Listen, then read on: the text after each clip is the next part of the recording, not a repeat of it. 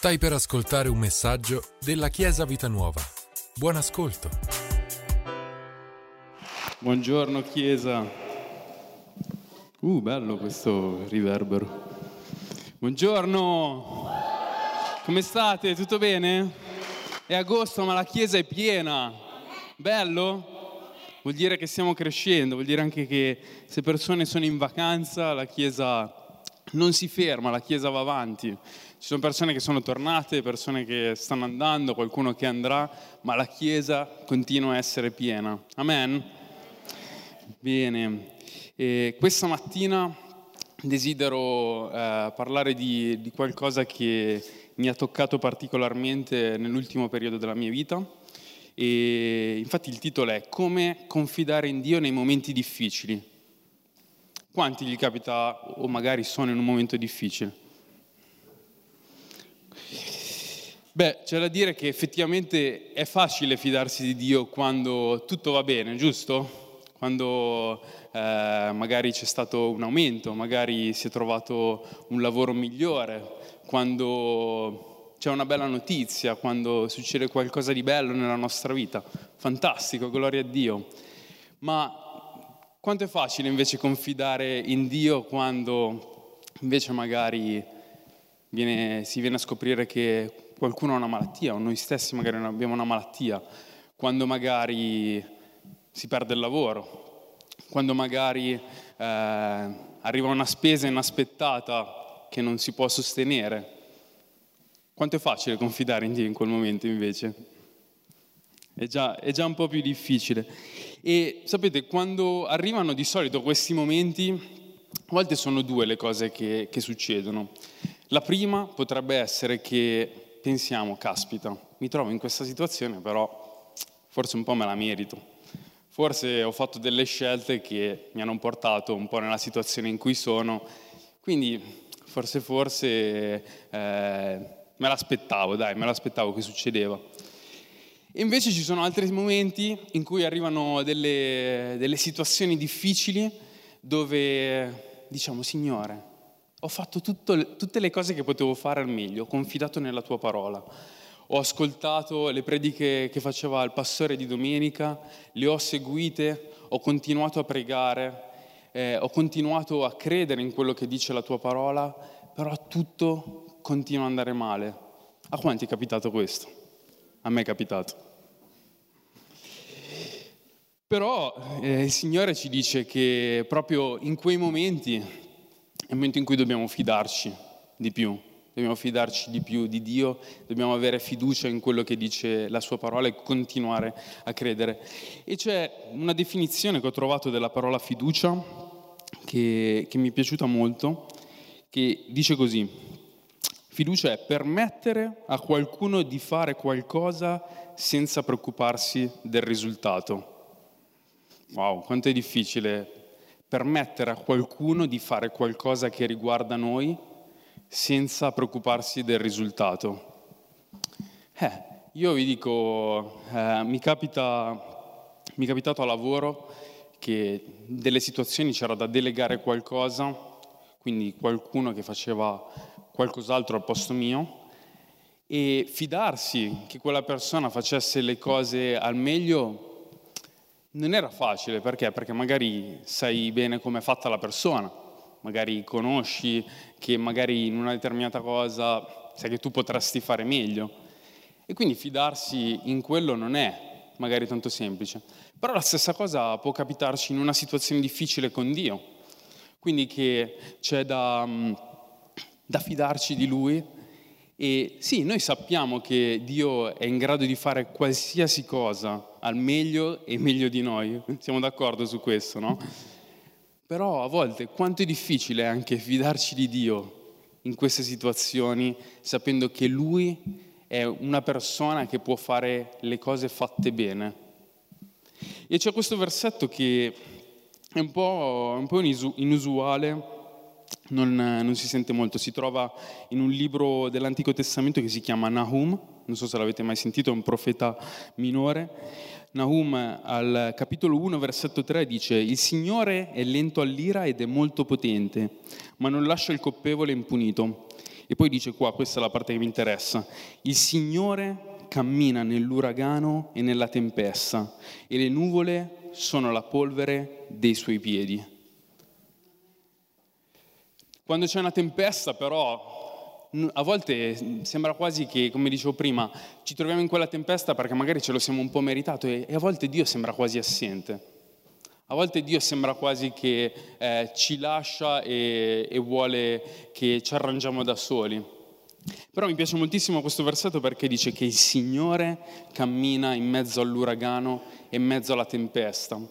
Ora, non so se vi ricordate, ma la tempesta in particolare nel Nuovo Testamento si trova diverse volte. Troviamo spesse volte i discepoli che si trovano in mezzo a una tempesta su una barca. Vi ricordate quando eh, vanno, devono passare magari all'altra riva?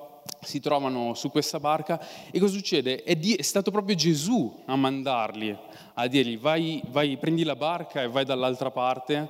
Quindi cosa, cosa succedeva in, in, queste, in queste situazioni? I discepoli, proprio su quello che Gesù gli avevano detto, si trovavano in mezzo a una tempesta.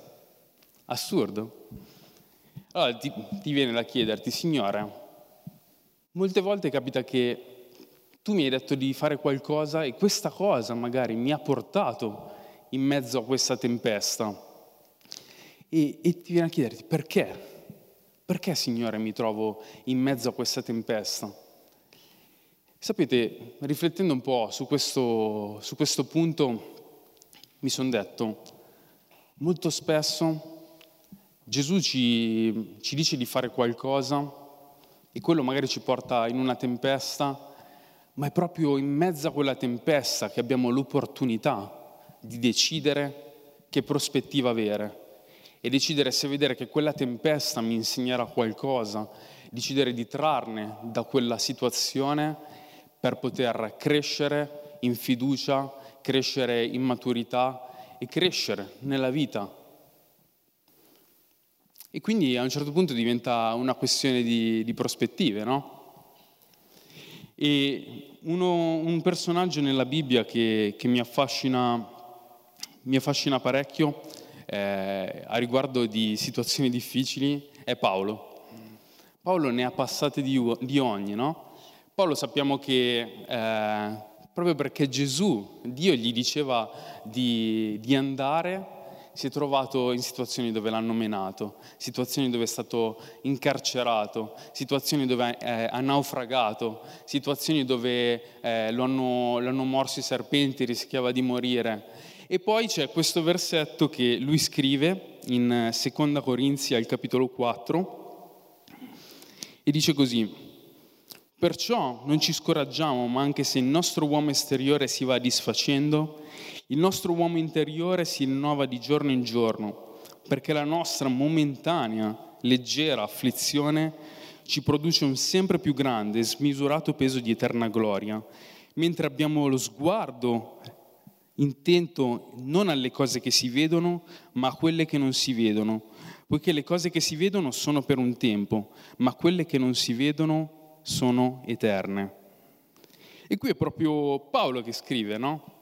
Vi ricordate lo stesso che stavo dicendo che subiva, eh, che lo menavano, che veniva perseguitato, che ne ha passate di ogni, è lo stesso che qua dice eh, perché la nostra momentanea e leggera afflizione, caspita, momentanea e leggera, alla faccia, se questo è momentaneo e leggero, allora quello che viviamo noi cos'è?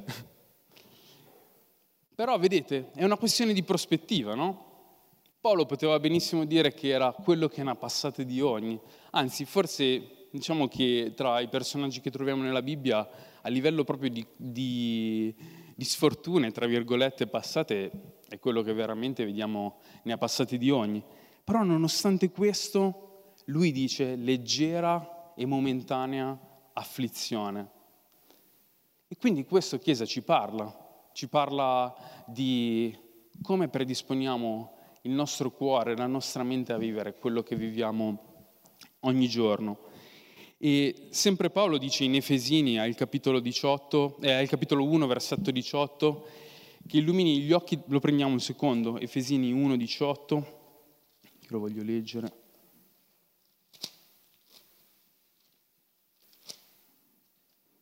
Dice così, e illumini gli occhi della vostra mente affinché sappiate qual è la speranza della sua vocazione e quali sono le ricchezze della gloria della sua eredità tra i santi.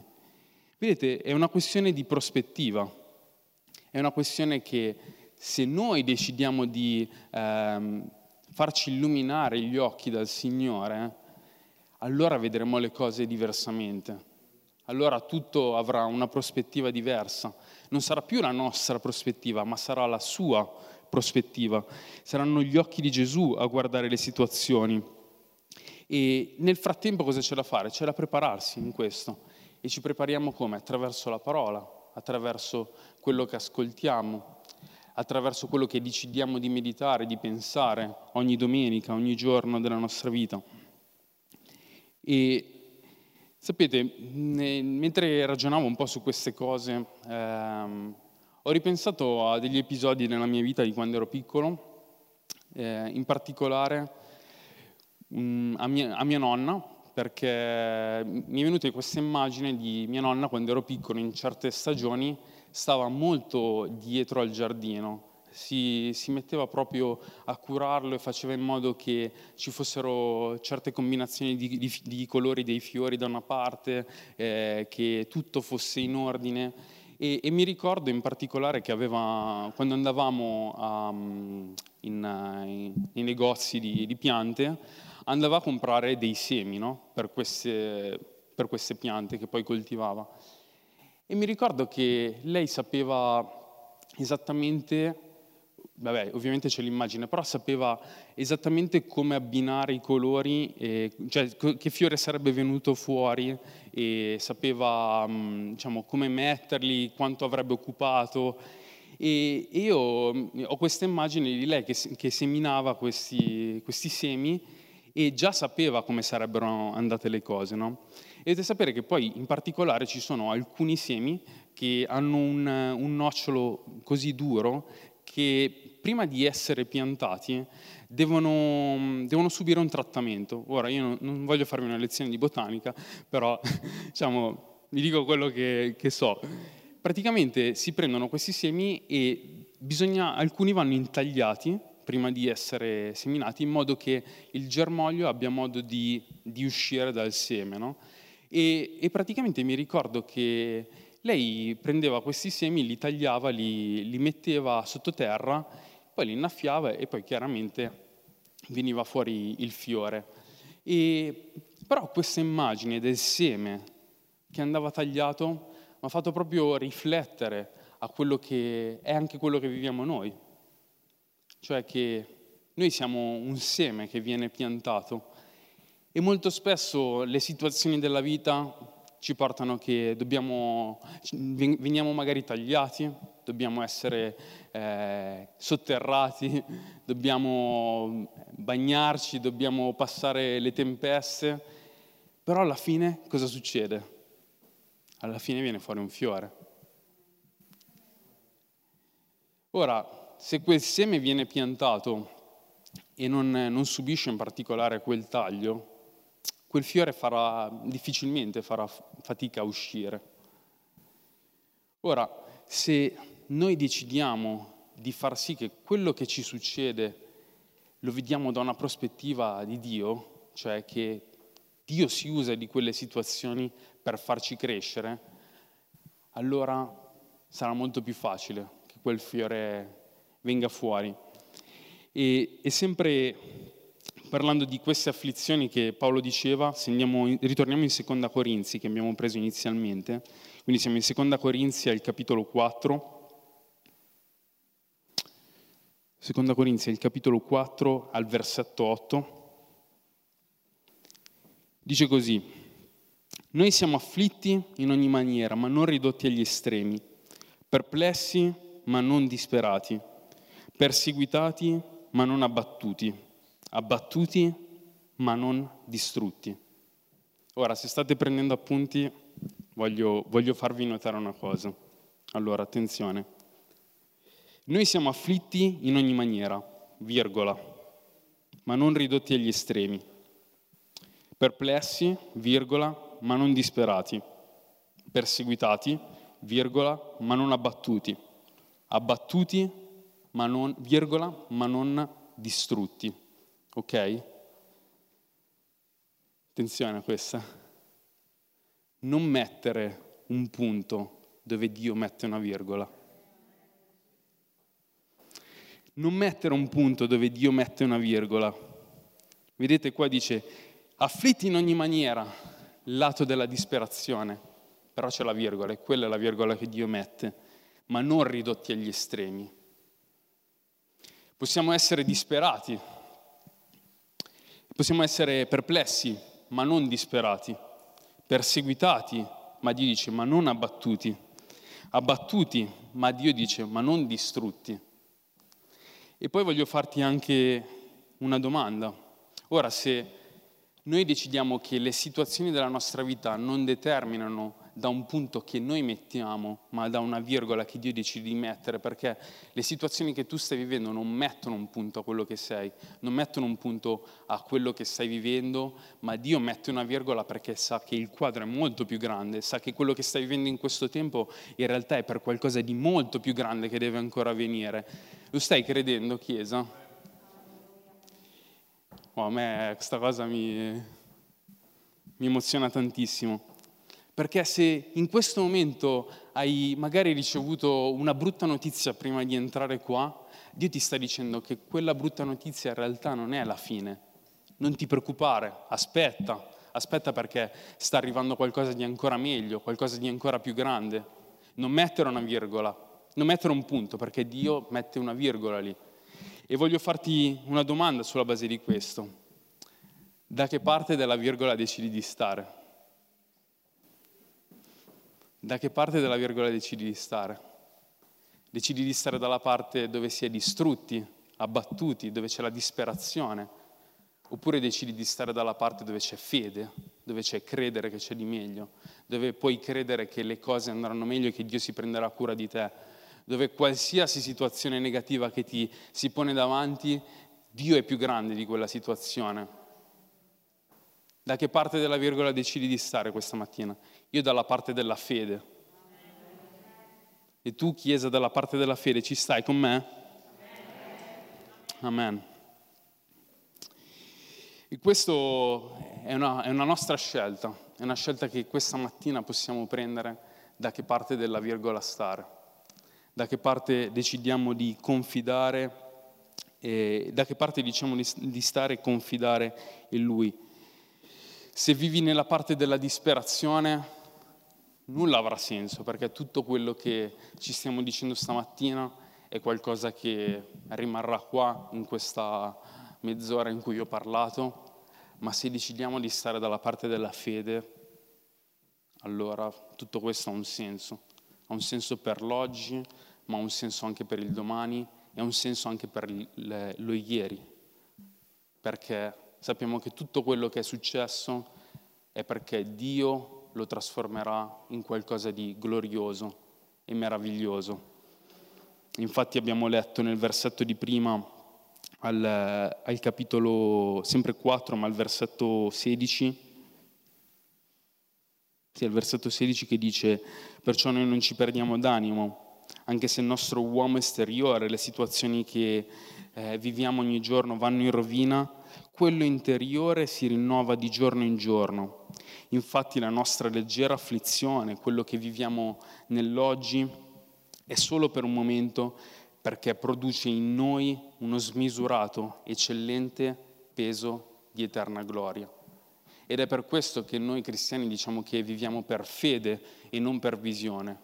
Non ci basiamo su quello che sono le situazioni naturali intorno a noi, eh, non ci basiamo su quello che vediamo, vediamo che in questo periodo i casi stanno risalendo, ma crediamo che non è per quello che vediamo, è per fede che le cose andranno meglio, anche se non le vediamo in questo momento, situazioni lavorative che magari sono andate a rotoli, è per fede, non è per quello che sto vedendo in questo momento. Dio è più grande di ogni situazione, Dio è più grande di quello che tu stai vivendo oggi e si prende cura nel minimo dettaglio di quello che tu stai vivendo nel minimo dettaglio, non c'è una, una virgola in questo caso che lui lascia fuori posto, non c'è niente che vedrai che rimarrà in sospeso, perché lui si prende cura di te, però tu decidi di rimanere dalla parte giusta della virgola. Amen. E la domanda poi che viene da porsi naturalmente è, Signore, ma quanto ci vuole? Signore, è un anno che mi trovo in questa situazione, ma perché ancora le cose non sono cambiate? E non so se la risposta vi piacerà. Ci vuole il tempo necessario. Ci vuole il tempo necessario, ci vuole il tempo giusto, ma se continui a confidare in me, ti dice Dio, vedrai che le cose andranno per il meglio. E nel frattempo cosa possiamo fare? Ci sono sei punti, che, sei punti veloci che ho deciso di, di prendere, di cose che possiamo fare. Il primo è cibati della parola. Vedi, questo, questo libro qua non è un libro per, da aggiungere alla collezione sullo scaffale, ok? Anzi, ne puoi prendere anche 5 o 6 di versioni diverse, di grandezze diverse, che ti possono veramente occupare uno scaffale. Però questo è, è come se fosse le chiavi della macchina, è come se fosse il coltellino svizzero che hai sempre dietro, è qualcosa che cambia la tua vita, è qualcosa che se lo tieni sempre a portata di mano, che se è sempre sotto i tuoi occhi, parla al tuo cuore, parla al tuo spirito, parla alla tua anima, parla al tuo corpo. Ed è grazie a questo che allora possono avvenire i cambiamenti. Perché? Perché trovi nella sua parola le promesse che lui ha messo e, e che porta a compimento. Però ora se non sai le promesse, come fai ad aspettartele? Ed è per questo, perché cibandosi della sua parola abbiamo modo di aspettarci, di avere un'aspettativa su quello che lui farà.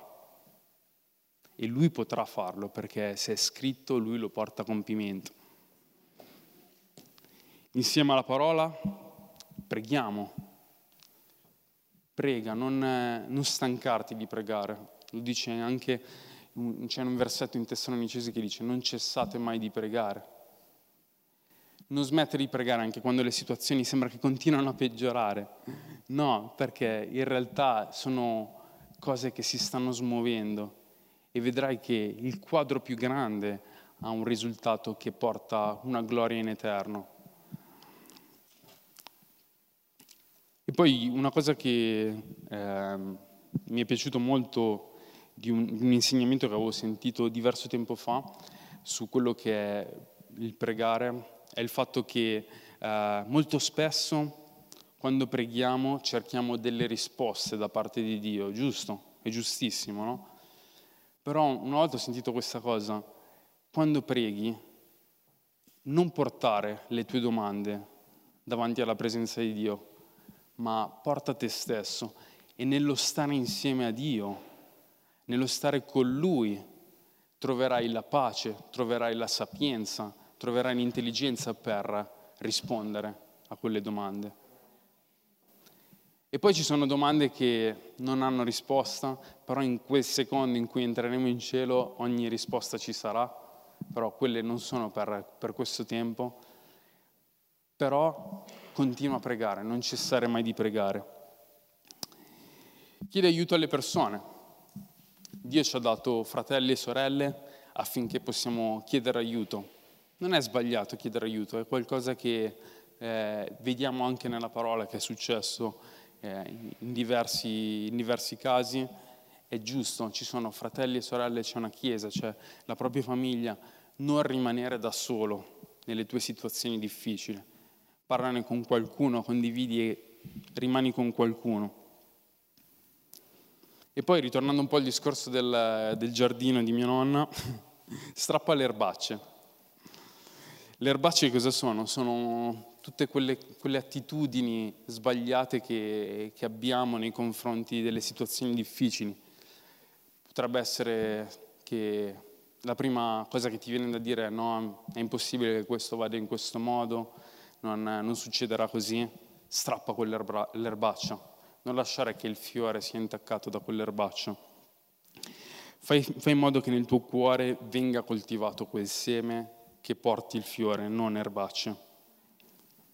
Poi mi ricordo che spruzzava dei prodotti sulle piante mia nonna per tenere lontani gli insetti. Attento agli insetti.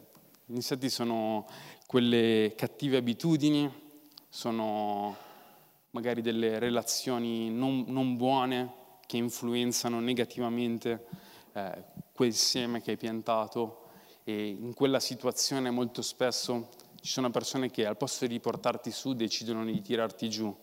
Non lasciare che quegli insetti facciano in modo di intaccare quel seme. Non lasciare che quegli insetti rendano ancora più difficili le tue situazioni, ma lasciati portare su dalle persone giuste. E poi come ultimo punto, preparati a vedere il fiore. Perché il fiore, se il seme è stato piantato nel modo giusto, se è stato coltivato nel modo giusto, il seme arriverà, il fiore arriverà.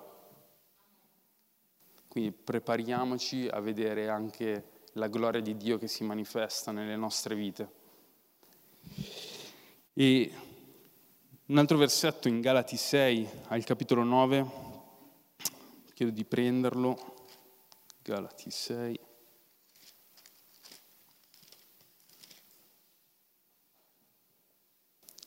Dice così, ora non perdiamoci d'animo nel fare il bene perché se non ci stanchiamo raccoglieremo a suo tempo. Ora, quando quando passi una situazione difficile e poi vedi che quel fiore sboccia, quel, quel frutto viene fuori, la cosa che, che succede è che sprigia, sprigiona un profumo, sprigiona qualcosa che anche le persone intorno a te lo vedono.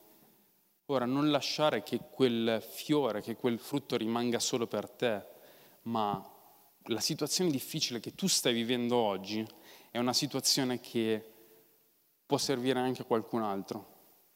Quindi non lasciare che quel fiore sia solo per te, ma regalalo, dona, dona la tua esperienza, dona quello che hai vissuto con Dio a chi ti sta intorno perché è di benedizione, è qualcosa che può fare del bene anche altri che magari si trovano nella tua stessa situazione nella quale tu ti sei trovato magari dieci anni prima. Ma quello che è la tua esperienza magari può evitare altre persone di perdere tempo, può evitare di fare delle scelte sbagliate, puoi essere di benedizione in questo. E, e se ritorniamo sempre in, in Seconda Corinzi, questo lo troviamo. Seconda Corinzi capitolo 1 al versetto 3. Chiedo al gruppo Lode di salire. Dice, benedetto sia Dio e Padre del Signore nostro Gesù Cristo, il Padre delle misericordie e di ogni consolazione. Attenti qua, il quale ci consola in ogni nostra afflizione affinché per mezzo della consolazione con cui noi stessi siamo da Dio consolati, possiamo consolare quelli che si trovano in questa afflizione. Non tenere il fiore per te. I fiori sono belli perché possono essere donati i fiori sono belli perché possono, possono rendere felice qualcun altro, no? E quindi non lasciare quei fiori per te, ma donali. Dona la consolazione che tu hai ricevuto a qualcuno che ne ha bisogno. È qualcosa che dobbiamo fare, leggete? È qualcosa che Dio ci ha chiamato a fare. Come noi stessi siamo da Dio consolati, Dio ci chiama a consolare consolare chi è nella Chiesa ma anche chi è fuori. Quindi ora, questa mattina, mia, lancio questa sfida, da che parte della virgola vuoi stare? Sapete, non avevo un programma di dirlo, però questo messaggio ho deciso, è qualcosa che ho meditato perché da ieri sono ufficialmente disoccupato. Quindi ehm, è stata, è da un mese che imballo questa cosa, però mm, diciamo, come potete immaginare, non è un momento facile, però è una scelta, è una scelta di come vederlo. Io decido di vedere che c'è qualcosa di ancora più grande che sta davanti. E quindi mi serve l'applauso. È un'attitudine che desidero che abbiamo come Chiesa questo, che indipendentemente dalle situazioni della vita, Dio è al di là, Dio è già nel nostro futuro, vede già quello che succederà e sa che Lui ha già vinto, ha vinto su ogni situazione della nostra vita. E quindi Chiesa, vi chiedo di alzarvi in questo momento.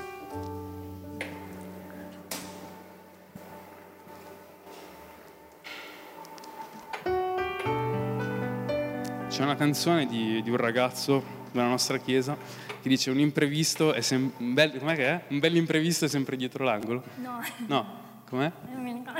non si ricorda neanche la mamma, perfetto. Però vabbè, ci stava...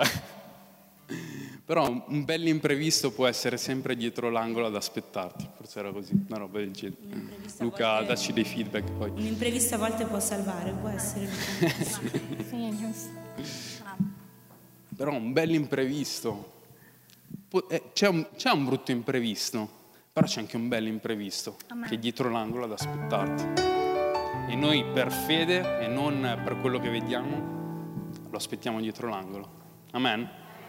Amen. Amen. Grazie Signore. Grazie per la tua parola, grazie perché ci incoraggi, ci sostieni. Grazie perché indipendentemente dalle situazioni della vita che viviamo, decidiamo di avere una prospettiva di fede, di rimanere dalla parte della virgola della fede, di non mettere un punto sulle nostre situazioni, ma decidere di mettere la tua virgola e credere, Signore, che tu sei più grande di ogni situazione. Tu sei più grande di quello che sto vivendo oggi, tu sei già nel mio domani Amen. e lo vedi, vedi già il quadro completo, Signore. E sai che vincerò, sai che vinceremo come Chiesa. E grazie Padre per ogni persona qui presente, per chi ci sta ascoltando da casa, perché afferra questo pienamente, afferra che non è per quello che sto vivendo oggi, ma è per quello che tu mi farai vivere domani, Signore. Grazie, Signore. Amen. Grazie per averci ascoltato.